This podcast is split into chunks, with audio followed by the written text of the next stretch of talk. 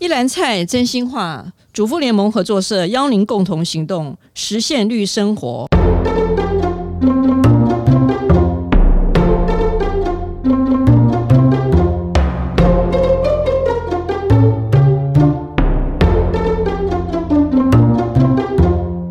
您好，我好，共好，我是合作瞭望台单元主持人汪文。呃，林正迈老师呢是呃我们台湾绘本普及的重要推手跟翻译者，他也曾经在我们啊主妇联盟合作社绿绘本的宣讲员培训呢，担任我们课程的讲师，介绍许多跟自然相关的这个绘本。啊、呃，这位老师呢，不仅翻译绘本，也透过教学、演讲、读书会啊，播下种子。在目前啊，新北市的永和社大呢，也有一个啊绘本相关的社团啊，带领大家亲近、了解绘本丰富的世界。事实上呢，绘本不只是给小朋友看的书啊，经典绘本呢，很多成人看了之后呢，也能共鸣、有反思的地方。那今天开心，这位老师来到我们的节目。呃，老师好，嗨，你好，想请老师先简单的介绍自己。老师好像是留学日本的哈，呃，当初是怎么样啊踏入这个绘本的世界？还有绘本对您的意义，尤其是在呃日本绘本的琢磨很深，那跟您的求学历程应该有关系吧？嗯，好，嗯、呃，大家好，我是林真美，好。那诶，怎么介绍我自己？我当喜欢念的是吧？有了过那个爱西马斯哈。呃，我是在台湾长大，然后大学毕业以后，我就到日本去留学。呃，那是一九八三到一九八八年，好，所以我在那边待了五年。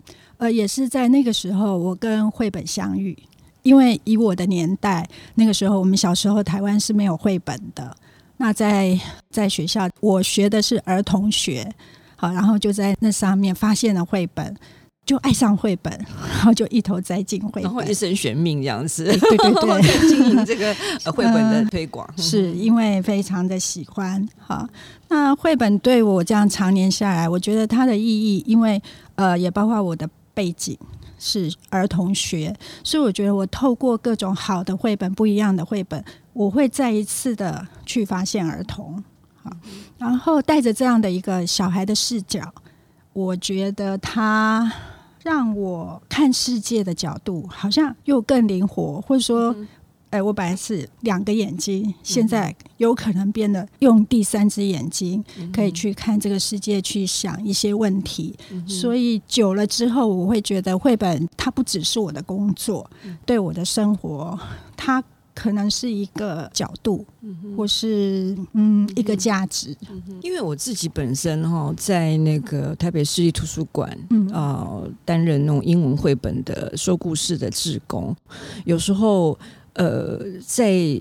现场我在分享故事的时候，反而是爸爸妈妈比较注意听，很有意思。然后有时候小孩子的，因为我本身并没有学过儿童心理，但是有时候小孩子的表现也会让你真的是呃，你会有大开眼界啊、呃。他们在对很多事情的看法是比我们想象中还要来的更有世界观。嗯，对，因为我觉得小孩相对他们没有被社会化，跟我们比起来。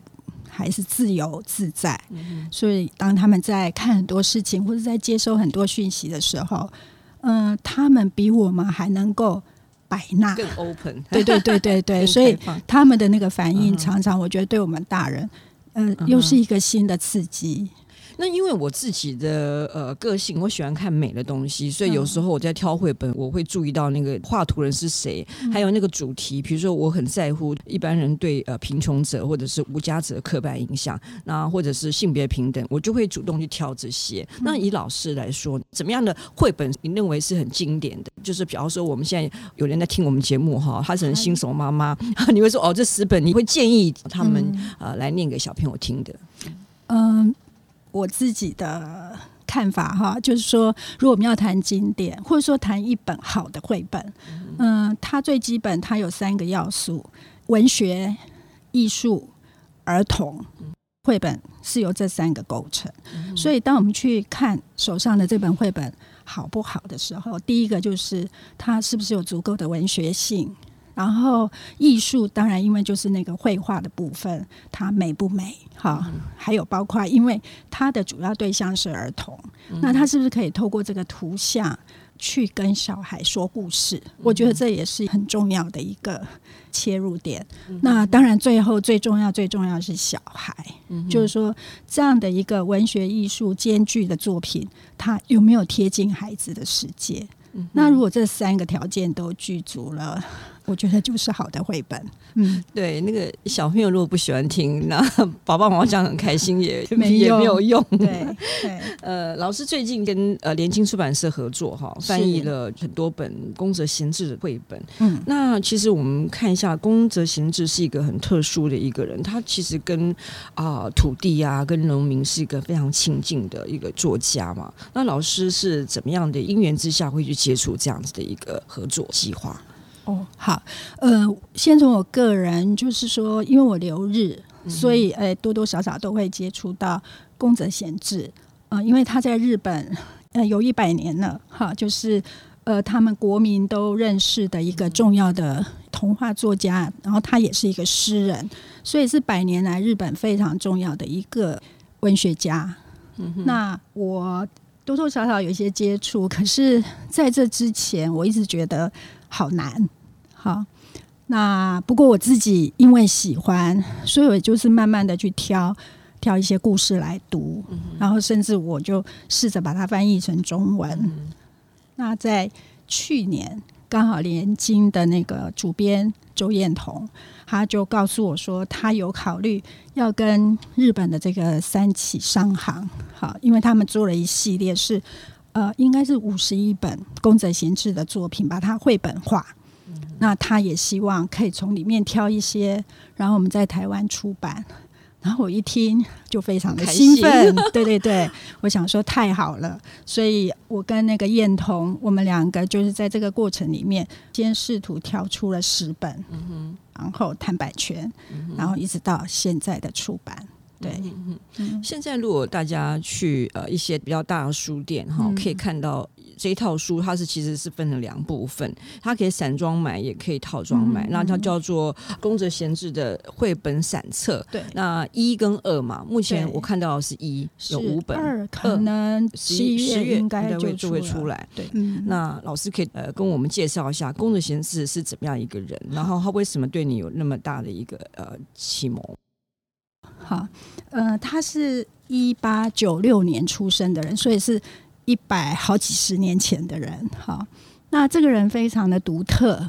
不过我们今天只能够简单的说，呃，他其实三十七岁就过世了，是非常短暂，其实蛮可惜，因为他真的就是一个，我觉得是一个文学天才。他三十七年，尤其到他呃开始创作，或者说开始呃耕作自吹，哈，就是自给自足。呃，基本上我觉得他后面的人生，他是。在燃烧自己的生命，其实他很特别。他在呃花卷，花卷在日本东北哈，其实是一个非常贫瘠的一一个城镇。它的土地呢，据说是呃酸性很高，还有就是天灾不断。可是宫泽贤治呢，他的家庭呃从祖父一代就已经很会做生意，所以他是环境很好。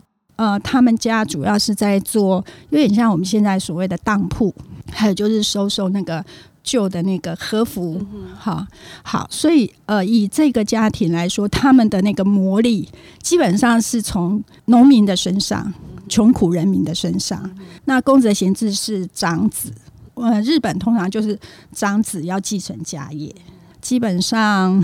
就是波奖，是不是？就是呃，波讲，他是波讲出身，哈，那种有钱人家，就是少爷公子，哈，嗯、呃，可是这个孩子可能就是从小就特别的悲天悯人，所以他看到家人的这样的一个生意，还包括他之后要去继承，他真的会有非常多的冲突，哈。好，所以呃，他这中间也跟父亲发生就吵架，离家出走到东京。那也因为这样，他到东京就开始呃拼命的做儿童文学的创作，就童话的创作。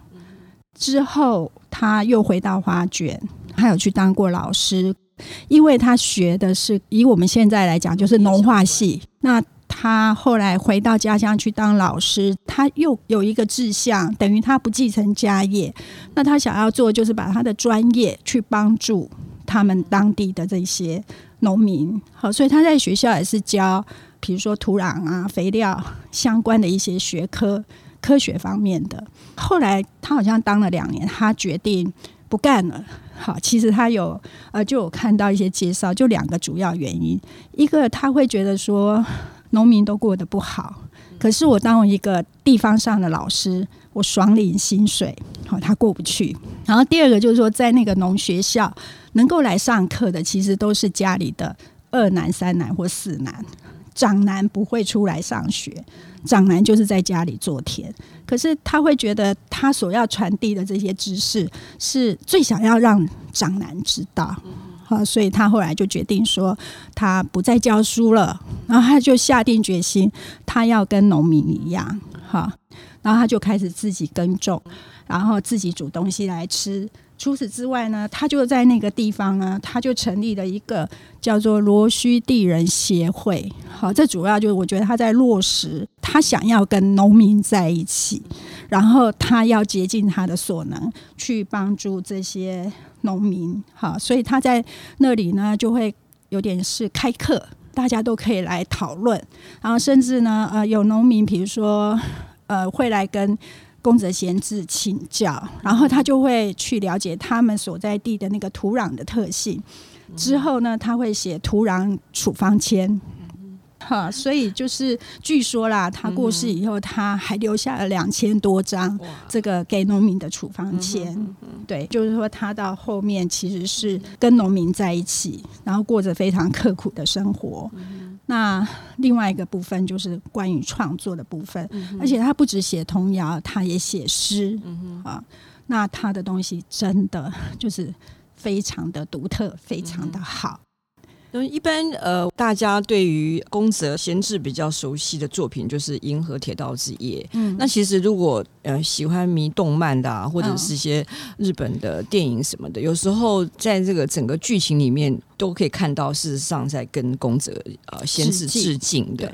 那我想说很高兴，就是这一次透过呃老师的翻译，让我们看到他其他的作品。因为对于呃不熟悉日文的，那真的要靠这个翻译，我们才能够接触到这么多这么棒的一个作品。那老师可以呃不要剧透，但是可以跟我们讲一下这十本一跟二的书的书名，还有它大概的特色好吗？好，一个银杏的果实，然后有一本什么猫的猫的事务所，我觉得很多日本作家都喜欢讲猫，猫的事务所，还有。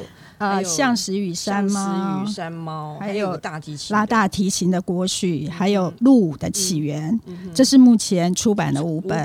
对。对，那接下来还有五本，嗯，比如说，哎，可能大家比较熟悉的是要求很多的餐厅，好，然后之后有呃欧兹贝尔与大象，还有夜莺之心，千石公林园公园林，对不起。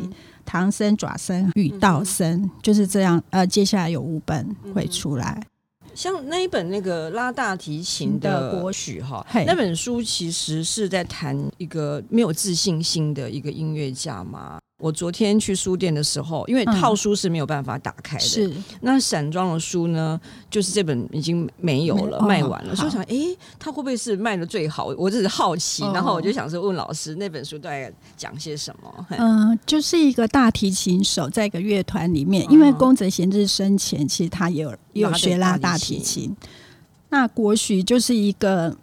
怎么说啊？常常会吐嘴的人，就是音不准，音不准，或者是拍子落后，嗯、哼哼所以每次都被指挥骂。那晚上回到家里，他就又呃熬夜继续不断不断不断的练习。嗯可是就在这个过程，每个晚上就会有不同的动物敲门。嗯哼。那我们如果整个故事看完，你就会发现说，每天晚上来找他的那些动物，其实都在帮他。嗯就是面对处理他的问题。对，那最后最后，总之我们不能太剧透，所以最后他就是他们整个乐团的表演。呃，很成功。然后就是 uncle 的时候呢，他被推出去独奏了一首曲子。嗯、是对对，嗯，他其实每一本都有不同的内容哦，对对，非常多样，有意思的。而且，呃，在一百年前，老师刚刚讲说，他是有些想象的，他其实跟一般的魔幻那种科幻，它其实是不一样的。你看他的东西，你就会想象这个人是一个很有赤子之心，然后他是很有想象力的一个人。然后还有老师刚刚提到说，对于那个土地的一个呃关怀，嗯，都可以在他的作品里面是看到这样子。呃，这十本翻译的绘本，老师刚刚提到说其实是困难，是因为如果做过翻译的话，呃，我早期有做过，可是我现在绝对不去看我早期翻的东西，我不承认那是我翻的，因为因为字越少的，然后越难掌握。嗯啊。呃，这次宫泽贤治让我觉得困难的，因为我其实做了非常多的翻译。嗯、那呃，这一次我确实觉得这不是一件容易的事，除了我们所提到的方言呐、啊，或是文化上面的转换，最难的是宫泽贤治这个人。就是说，他其实，比如说，他对于一个景物的那个描述，嗯，他是非常独特的，而且他会自创一些他自己的一些表现方式，声音啊，对对，那个也在里面。所以越接触，就会越深深的觉得，哇，他那样的表现形容太厉害了。那我当然会希望能够尽量让我们的中文读者也能够感受到，嗯，那个原汁原味哈，虽然。实在是没有办法做到百分之百，嗯，可是我希望不仅仅是把那个意思传递出来，而且我觉得要有宫泽贤治的味道。嗯哼，所以这就很难。那也因为这个难，就我初步翻译好之后，呃，我就马上决定我要去日本，他的家乡，我要去他的家乡，嗯，因为在那个翻译的过程，就是会觉得那个森林、那个土地。嗯就是我不在场，我觉得是不够的，嗯，所以我后来就决定去他的故乡。一方面想要去看看那个故事的舞台，嗯，然后一方面呃也想要更认识宫泽贤治这个人，嗯。还有就是说，呃，因为我们在读一个故事，在文字上面，宫泽贤治也做了一些选取，嗯，比如说在哪个地方的一个景物当中。嗯那我觉得还有更多是他没有写出来的那个景物，嗯，那我都希望我可以身在其中，然后去感受、去想象一百多年前宫泽贤治站在那边，他是怎么想的，他是怎么看的？因为宫泽贤治他很多的描写，哎，天空、云。空气、阳光，这是在他不同的作品里面都会出现的。自然的那个对，那至少我一到那边，我就发现说，确实岩手县的那个光，跟我在台湾所看到、所感受到的光是不一样的。对，所以就是是整个那个大自然，对。嗯，老师去他的故乡之后，你刚刚提到说那个地方的天气、空气还有阳光，呃，对你就有一些感受嘛？嗯嗯。回来真的有改吗？有啊，因为整个人就是融入在那个环境。当然，我还是觉得我还要再去。看能不能更靠近，更靠近宫泽贤治，甚至好希望有一天走进森林，然后就遇见宫泽贤治哈。那所以，我当我回来，其实我稿子都弄得差不多了。那最后一次我要再重新润的时候，我完全没有预料，就是我花的时间非常非常多。一个故事可能都要四五个小时，然后甚至有一篇我花了七八个小时。呃，等于就是我从头一字一句的开始对。当我走了这个旅行之后，呃，确实是我更了解公泽贤治，嗯，然后我就呃也会在这个译文里面去发现说，哎，有一些还是有我的口气，那我当然是要把这个东西剔除掉，哈，然后甚至我要停下来想，呃，虽然我没有犯错，可是哎，如果我是公泽贤治的话。他应该会怎么说？怎么表现？嗯、就等于是我经过那那趟旅行之后、嗯，我回来我会重新去想这个问题，嗯、所以我就又重新花了很多的时间去改那个稿子。嗯、对，嗯。因为呃，毕竟那个宫泽贤治他也是一百多年前的人嘛，嗯、所以可以去想象，就要去体验揣摩那个时候的用语啊，那个时候的想法的确是困难。嗯、可是你翻译出来又要有点所谓的符合现代性。嗯，那你觉得那个现代性跟那个翻译，你自己做一些什么样的一个改变？哈，呃，我在翻译的时候，倒是我越来越意识到的是，我要剔除现代性。因为那是一百多年前的文字，对，所以呃，我做了非常多的调整。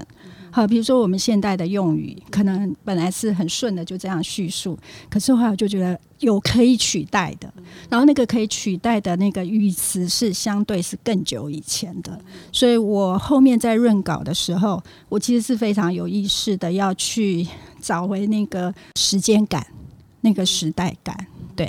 好，这个是关于翻译在语言上面的。好，那现在呢，我们这个节目好像第一次哦，邀请来宾呢为我们朗诵。哦，第一次，应该是说，呃，请老师帮我们念一段呃他的作品。那秦老师挑的就是一首诗，不在这十本里面，但是也是非常经典的诗。而且今天要给老师一个功课，有点难哦，请老师用台语来念这首诗。好，好，OK。呃，这首诗在日本是家喻户晓的一首诗。那台湾其实也很多人知道。那尤其是在二零一二年的三一一海啸，其实日本的一个非常有名的那个演员渡边谦，他就拿着这本书朗诵，呃，在 YouTube 上面公开。那当时的这个朗诵抚慰了非常多日本人。好，所以这本不输给语。好，对日本人来说是一个意义非常重大的一首诗。那我今天就念它，而且我用台语。歪苏吼吼，歪苏吼吼，歪苏吼吼，歪苏吼说，也歪苏吼热天的赤夜，保有健康的身体，歪受欲望的控制，绝对歪受气。常常拢是静静的笑，一工食四块爱糙米、甲米素、甲淡薄仔青菜，所有的代志无考虑家己的好处，加听、加看、加了解，了后歪放袂记哩。住伫野外种树树骹的细间草厝仔，东边闹破病囡仔，就去看顾；西边闹真忝的母亲，就去替伊耕稻草；南边闹得要死的人，就去甲伊讲免惊吓；北边闹你冤家还是受伤。就去甲因讲，莫阁为无聊诶代志吵闹，苦欢时流目屎，伫真冷诶热天不安诶行来行去，逐个拢叫我插头，免人学老，也无爱讲麻烦，我想要做迄款诶人。好。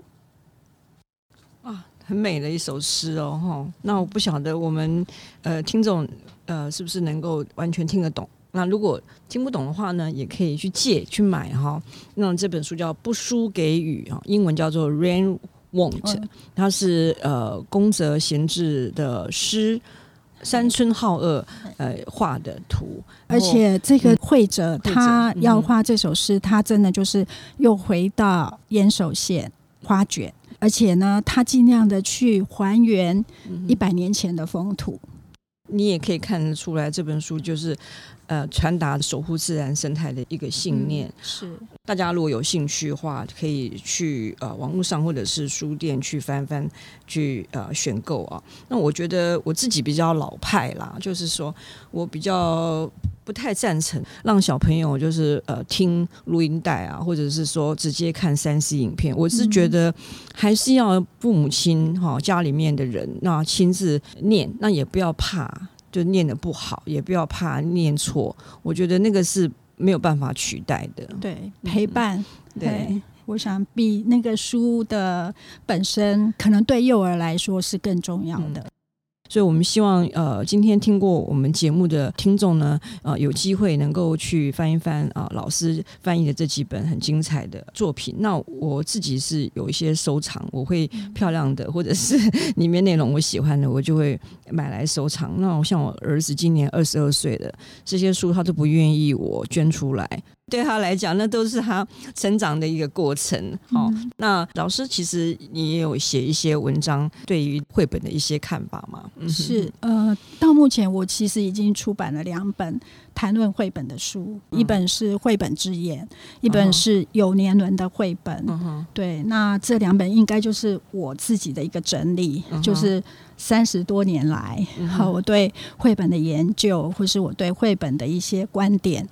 就是新手妈妈还不晓得怎么样做呃第一次的挑选的话，其实这些都是可以作为参考。不过我个人是比较不喜欢，就是说呃太工具化，就是说呃透过绘本学什么语言，我不是说不好，而是说有时候呃太工具化反而会让孩子有压力。嗯嗯，对，嗯、呃，就像我刚刚说的，其实如果我们想清楚绘本的三个要素：文学、艺术、儿童，其实。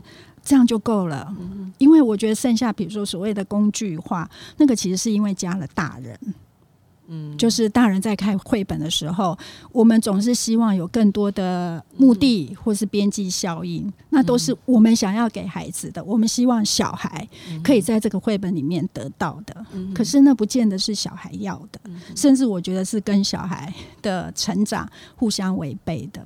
好，所以我真的是觉得大人要撇开去除工具性，用一个更。单纯或是回归原点的这样的一个方式去接触这种包含文学、艺术、儿童的好作品，那我觉得一本一本的跟孩子一起共读，小孩会享受这些好的东西。那我觉得大人也会在这个过程，你也会慢慢的靠近绘本。那你觉得那十本适合给成年人看吗？可以，而且强力推荐哈。嗯、呃，其实我觉得这十本，因为宫泽贤治当初在写的时候，他当然那个角度就是写童话，嗯，可是他的那个年龄并没有特别的限制。啊，或许是年龄稍微大一点的孩子，嗯、那其实他的作品发表，然后被发现之后，整个成人的世界大家都叹为观止。啊、所以我觉得宫泽贤治的作品是不同的年龄层，或是我们在不同的人生阶段都是可以读的。对，那小孩的话，或许是大一点，他会有更多的体会。可是我身边有一群小孩，妈妈也会试着念，可是小孩其实是听得非常的入迷，会想要一听再听，一看再看。我觉得这就是文学跟艺术的魅力。好，那孩子感受到了，他们就会一而再、再而三的浸泡在里面吧。好，对。那像比如老师也在一些社区带领一些社团嘛，你怎么样跟这些呃说故事的志工提醒他们说，哎，那你在介绍给小朋友或者社区妈妈呃认识这一套书的时候，会有些地方要注意的，就是哎，先不要讲太多，直接讲故事呢，还是会呃有一个简单的背景，还是说哎先从封面啊或者图啊，你会怎么去做？嗯哼，嗯，我觉得还是故事。最重要，好，因为像宫泽贤治当初也只是用文字去把这些故事写出来。嗯哼，那他的一个特点就是，即使你没有画面，他的文字也非常的有画面。好，所以我觉得他的文学就是你可以用你的眼睛去看，也可以用你的耳朵去聆听，好，都是很棒的体验。那我们现在是用绘本的形式出版嘛？好，那这个其实也都是。一九八零年代以后才有的一个现象。那到一九八零年，主要是因为宫泽贤治逝世超过五十年之后，嗯、他的那个文学变成公共财，嗯，好，所以就对对，公共文化财哈，对，哎，就出版来说，其实就是五十年以上，其实就这样。嗯、那呃，日本的一些重要的出版社，他们就从八零年代开始，就开始把他的这些童话绘本化。然后现在最接近的就是这个日本的三崎商行，这个是前所未有的一个更大工程。对，五十一本，好，那他们现在还没有全部做完。好，因为我觉得这也不是一件容易的事情，因为这么好的文学，那我们当然希望找到好的绘者。可是这对一个会者来说，其实是很大的挑战，因为我们刚才已经说，他的文字本身就很有画面，对。对，所以画的人你要如何的去安排、去选取，都是非常大的挑战。我是刚刚老师在朗诵的时候，我觉得那个文学的那种力量，嗯，就是因为那时候渡边谦在。朗诵日文的时候，我听不懂日文。其实我在听的时候，我都快掉泪。是，那其实我的母语就是台语，我父母亲嗯、呃、以前都讲本省人，但是我，我台语讲不好。但是老师念的时候，我也是要有感动。嗯，所以我在讲说，好的文学其实它是没有国籍的，但是用我们熟悉的语言去讲去听，我觉得那个有另外意义。嗯是，我觉得就是文学，然后用妈妈的话嗯去念给小孩听，就是一个很棒的一种文学的体验。对，今天真的非常谢谢哈老师参加我们的节目。那我通常我的节目最后都会问说：“哎、啊，您做菜吗？” 哦，我做菜。那 老师跟我们分享，呃，你最擅长的一道菜，或者是你觉得你最受欢迎的一道菜？哦，好，因为我其实我做的菜都就是很简家常，然后啊、呃，因为我是独居，可是我还是很认真的，每天好好的做菜给我自己吃，所以都是很普通的。好，那所以我刚刚一时想不出来，就是下酒菜，下酒菜，特殊的时候。呃，我会炒米粉，还有哦，炒米粉炒的好吃不容易哦。呃，我的米粉算是还不错，口碑不错。还有空吧米控吧，对，所以好的朋友很难得会吃到我的这两个。好，那你先讲一下你你的那个 炒米粉怎么做的？你是用香菇嘛？哎，香菇、洋葱、红萝卜，那有可能就是还有那个高丽菜，然后诶，有时候有肉，有时候没有。哦，那。还要虾米，嗯，很重要。对对对，嗯、那就是先用虾米跟那个洋葱，嗯、还有香菇，嗯、等于是 kenpan 好，然后等到这整个都炒香了，而且这个很重要的是，我会加酱油。哦，那至于有一个是祖传，是我妈妈以前告诉我的，哦、对，她就是说 要好吃，我们家主要是洋葱。他在里面扮演重要的角色。那我妈妈是告诉我说：“你要一里擦一里擦，擦开洋葱透明，然后那个甜味就会出来。之后当然就是放米粉，那米粉要先过水，然后就一直拌，一直拌，一直拌，应该就很好吃。听起来大家有没有流口水啊？不过酱油也蛮重要的。那我们合作社的酱油都是很不错的。好，那呃，绘本的世界呢，就像老师曾经提到的哈，有。如万花筒，那就是小孩在童心不受呃说教的前提，我们可以看到绘本中丰富的一个境界。那其实成年人也是一样哈，只要我们保持着开放的心，倾听啊，体会绘本中的讯息，尤其是在现在这种纷扰的啊这个时代啊，我们可以找回我们的初心。嗯、我们在最后呢，还是非常感谢啊林志伟老师参加啊我们今天的一个受访，谢谢老师，嗯、谢谢。我们是主妇联盟合作社，加入我们一起用责任消费改变世界。谢谢您的收听，别忘了在节目下方留言回馈您的想法哦。我们下回见。